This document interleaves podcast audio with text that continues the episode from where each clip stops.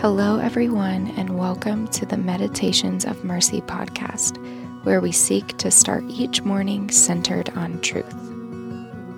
We are starting off the year meditating on what it looks like to have a clear and sound mind. Let's get started on today. Ephesians 2 20 through 24. But that is not the way you learned Christ.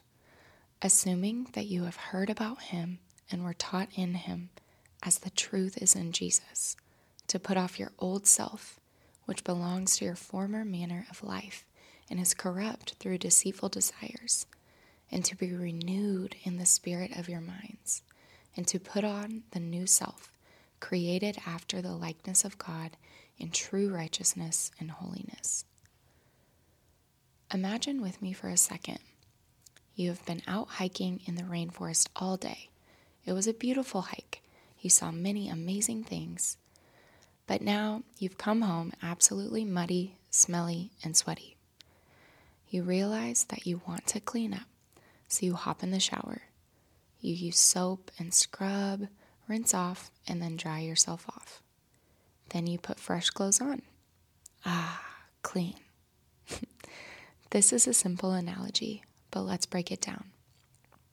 First, did you go into the shower already clean? Did you clean yourself off to go get clean? Can you really even clean yourself off without water? Nope. You hopped in the shower with mud still caked on. Further, once you are clean and dry, would it feel good to put your muddy, dirty clothes back on? If you have fresh clothes available, you're obviously going to choose those because you want to stay clean. This analogy is so simple, but it is a perfect example of what we try to do constantly. First, it doesn't make sense to clean yourself off without water before you shower, because that is what the shower is for. That is what the water is for. But how often do we try to approach God this way? We do our best to clean ourselves up before coming to Him thinking that we can hide the dirty parts of ourselves. Our efforts to clean ourselves up will always fall short of the living water. Second, it would be counterproductive and unsanitary to put dirty clothes on after you have gotten yourself all clean. But we try to do this all the time in our lives. We experience newness in Christ glimpses of joy, forgiveness, peace, patience, love. And then we immediately fall back into old patterns and ways of thinking that distract us from who we were meant to be in Christ and how we were meant to treat others. This year, come to Jesus dirty, wholly, honestly. Whatever is muddying you up apathy, laziness, hate, divisiveness, unforgiveness let the living water wash you clean. Let Him help you put off your old self and old ways.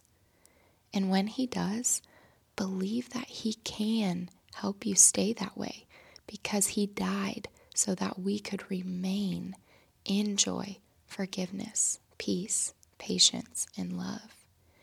He defeated death, pain, bitterness, anxiety, hate, on the cross so that we can walk in newness of life, marked by His doing and not our own.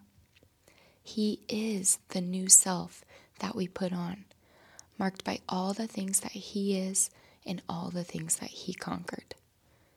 Thank you, Jesus. Now, let's breathe.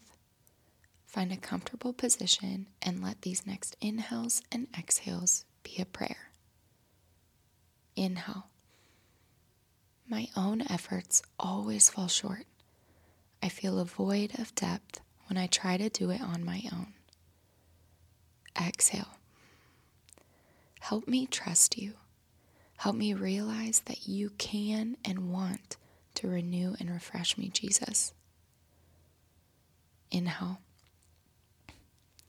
I fall so easily into old habits of bitterness, laziness, apathy, and hate.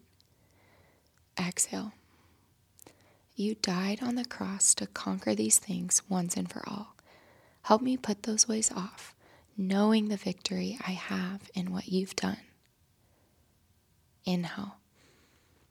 Once I'm clean, I put on dirty clothes all the time. Exhale. Jesus, give me strength to put on the new self and walk in it, abiding in who you say I am. Help me believe it.